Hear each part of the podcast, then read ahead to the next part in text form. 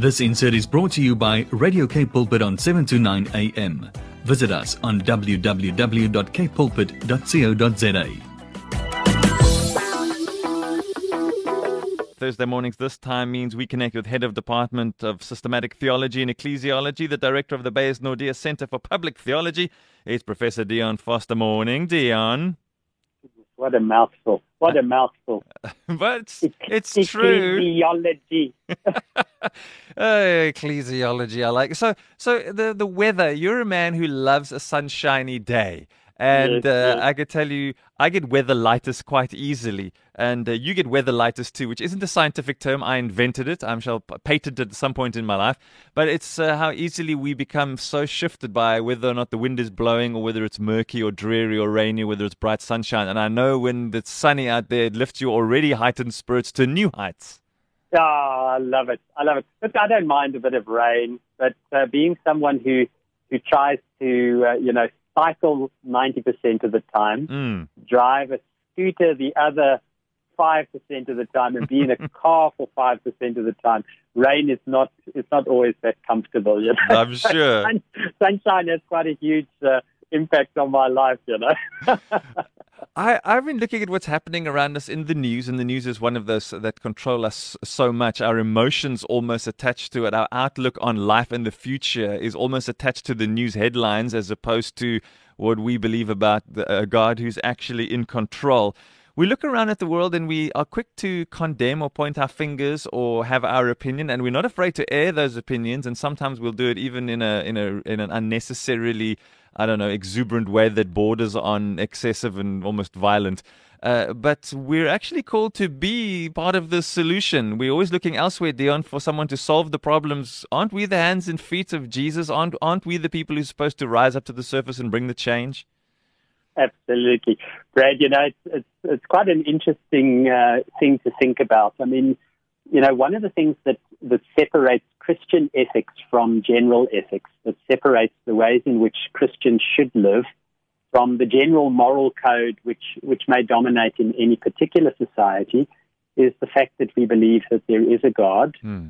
and that that God has a certain nature which is good, and that the goodness of God's nature means that God desires good things for creation, and and that we are are co-responsible with God. That God Yeah. Somehow, I I have no idea why God would do this, but somehow God chooses to trust us to be co-laborers in in God's project of of making the world good and and making it a better place. And and you know, I'm I'm struck by that constantly when I, when I think about you know what is the good thing that I should be doing with my life. If I have choices, um, if I'm confronted with making decisions, uh, when I'm pressed in a corner, particularly, and I Mm. find wow, you know, I'm going to have to do something which is tough or difficult. How do I decide what is the right thing to do? And I think that's a very, very important question for us to ask as Christians. And, and there are at least two reasons for that, Brad. The one reason is, of course, we should ask that question because God is trusting us to be part of the solution. Yes. God is God is trusting you and me to say, "Hey Dion, hey Brad, uh, hey listeners, I- want you to have the joy of sharing with me in the goodness of how I have intended the world to be." You know, um, one of my favorite theologians, Stanley Hauerwas, uh, always says, you know, uh, the purpose of the church is not to make the world a better place. We sometimes think it is. He says the purpose of the church is to show the world how to become what God created it to be, Oh how to become that good place, that good thing. And I guess then that means that that's my purpose and your Hmm. purpose is to say, well, regardless of my station in life, regardless of the circumstances that I face, uh, irrespective of, of whether I am very powerful or hold more sway within my home, it doesn't matter so much. What matters is, am I living in a way now that honors Christ? Now, I read a beautiful story this Mm. week, Yes. um, Brad. It's about Alfred Nobel, uh, the, the person who, who instituted the Nobel Peace Prize. And um, he lived from 1833 to 1896 and, and is best known, probably, his name is best known for that Nobel Peace Prize. But a, a less well known fact um, about Alfred Nobel, I didn't, don't know if you knew this, was that he was the inventor of dynamite. Dynamite, yes, I knew that. wow. Well, I didn't know that. Ah. So, so I found this so interesting. He was a chemist and an engineer and uh, uh, an inventor and uh, a- a weapons manufacturer. And in 1888, so about eight years before he, he died, his brother Ludwig died. And a French newspaper uh, mistakenly thought that it was actually him who had died, Alfred Nobel. Yes. And they wrote an, an obituary about him uh, in the newspaper without contacting his family. And the obituary was scathing. It condemned him for his invention of dynamite. And it said, and I quote this, the merchant of death is dead.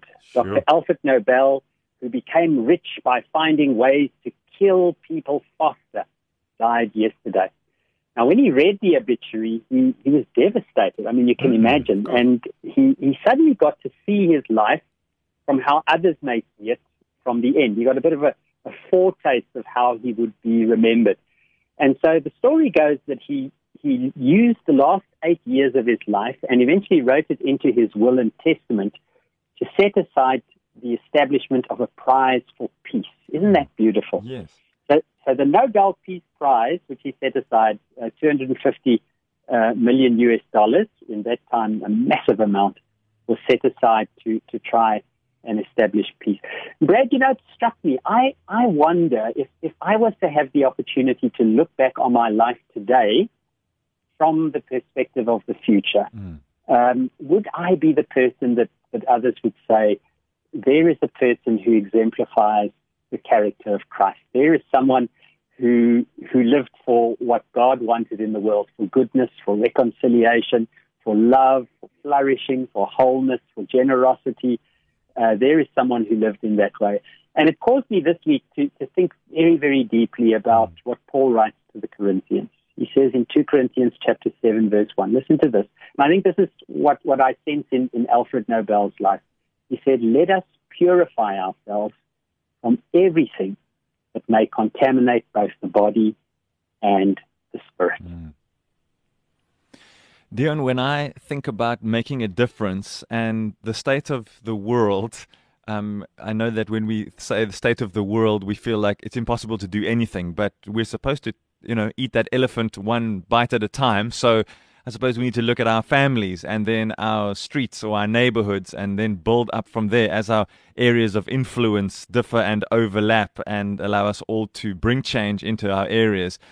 Th- this idea of you know everybody's really got it quite difficult so we're all just trying to get by um, is it, it, I, I feel it can't be a cop out anymore um, because no matter where we are there's always somebody less fortunate and there's always somebody more fortunate unless you are the you know the owner of Amazon and I'm sure he's got his own fair share of problems so you know this idea of us you know we're already struggling but there's always someone below us and always someone above us and so there's always some all always an opportunity to either receive something or give something but Mhm. yet we don't do enough of any of that and so we're kind of stuck and no wonder things are not changing i know that's an awful generalization because there are many people who are doing amazing work but it feels like this cop out has to end at some point Brad, you know, I mean, think about this. You know, um, God is going to God is going to hold you accountable. That's what the parable of the talents is all about, not for someone else's life, but for your life. And so, you know, Jeff Bezos from Amazon, he'll have to answer.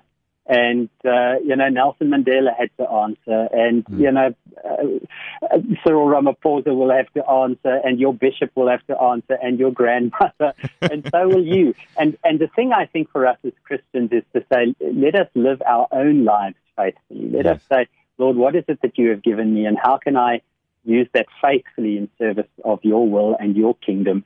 And, and for the achieving of the purposes that you have given to me to do. Hmm. Because I think one of the things we're going to discover, and I've said this all along, Brad, is we're going to discover one day when we stand before the throne of God that that the prize winners there, the ones who get celebrated, they're not going to be the, the business tycoons or the hmm. politicians or the TikTok stars or the professors. the people who are going to get celebrated there is is the mother of three children, single mother, who worked extra hours to provide for her own kids and, and, and loved them faithfully and raised them. That's, that's the kind of thing Jesus is going to say, well done, my good and faithful servant.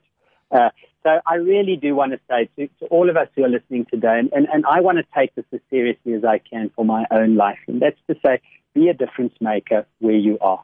Bloom where you're planted. Um, don't wish to be elsewhere. Don't say, I'll wait until I get somewhere else to, to do it better. Just say, Lord, what is there that I can do today that is most loving, most, most faithful, uh, most in character with who Jesus is, and, and how can I do that to the glory of your kingdom?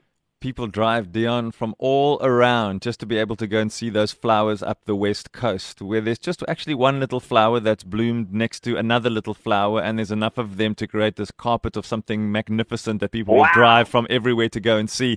Imagine we could all just bloom where we're planted, me next to you, next to her, next to them, and create something that attracts the world and says, I'll come from anywhere just to see that and be a part of that. Wouldn't that be something?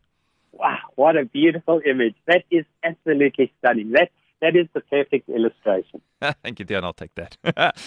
to, to you and to me and to everybody's listening, let's go bloom where we're planted. Have a beautiful day and thanks that we can spend time in your company. Dion, be blessed and stay safe and be well. Thanks, my friend. Have a good week. Bye-bye. Thanks. Bye-bye. Mm-hmm. This insert was brought to you by Radio K Pulpit on 729 AM. Visit us on www.kpulpit.co.za.